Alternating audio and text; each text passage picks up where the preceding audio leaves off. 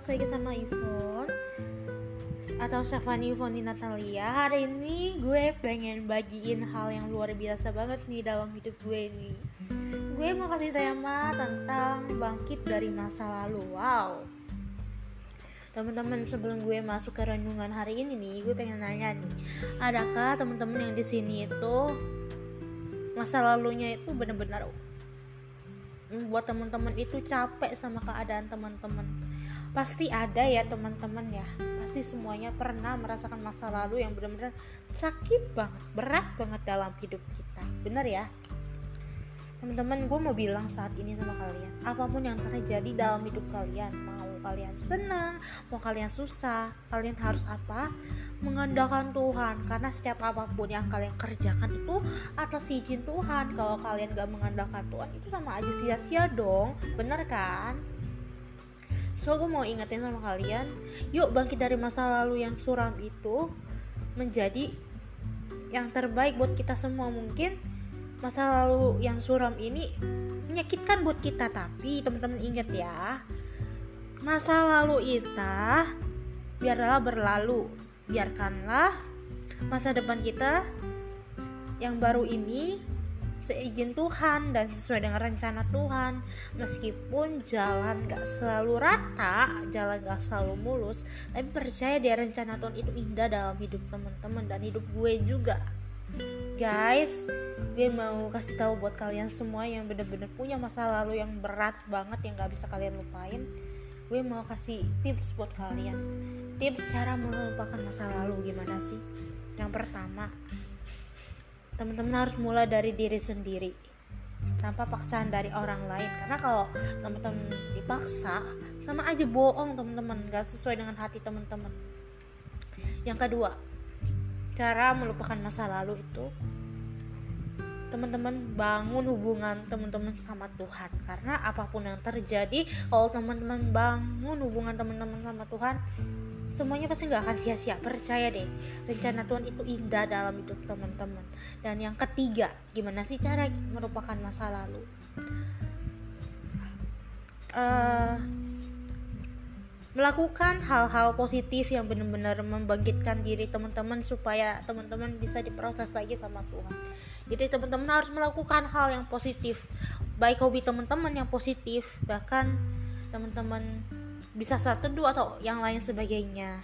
Dan yang terakhir adalah teman-teman jangan lupa diri.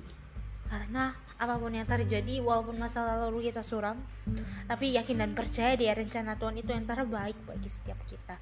Dan yang terakhir banget nih cara melupakan masa lalu itu teman-teman bisa yang namanya membuat podcast rohani seperti ini supaya diri teman-teman itu bisa bangkit kembali, kembali on fire kembali di dalam Tuhan dan satu ayat penutup buat teman-teman sebelum menutup podcast kita hari ini ada di Amsal 23 ayat 18 karena masa depan sungguh ada dan harapanmu tidak akan hilang. So, teman-teman, yuk bangkit dari masa lalu, teman-teman. Meskipun sulit, tapi rencana Tuhan itu indah dalam hidup teman-teman.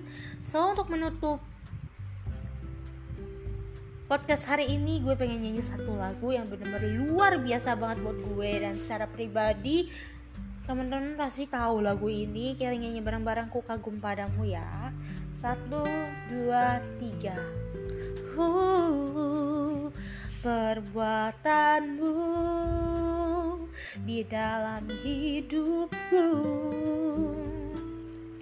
membuatku kagum padamu Kau berikan hidupku Untuk hapus dosaku.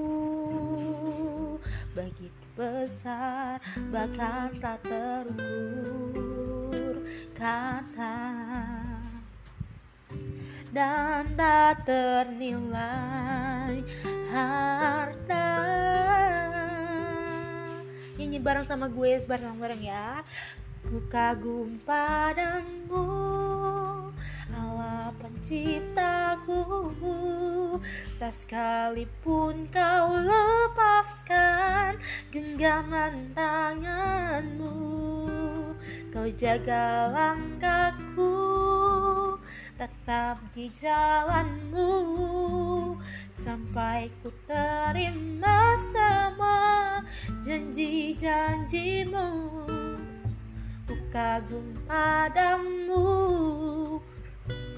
Allah penciptaku Tak sekalipun kau lepaskan genggaman tanganmu. Kau jaga langkahku Tetap di jalanmu. Sampai ku terima semua janji-janjimu Sampai ku terima semua janji-janjimu. Sampai ku terima semua janji-janjimu. Ku kagum padamu.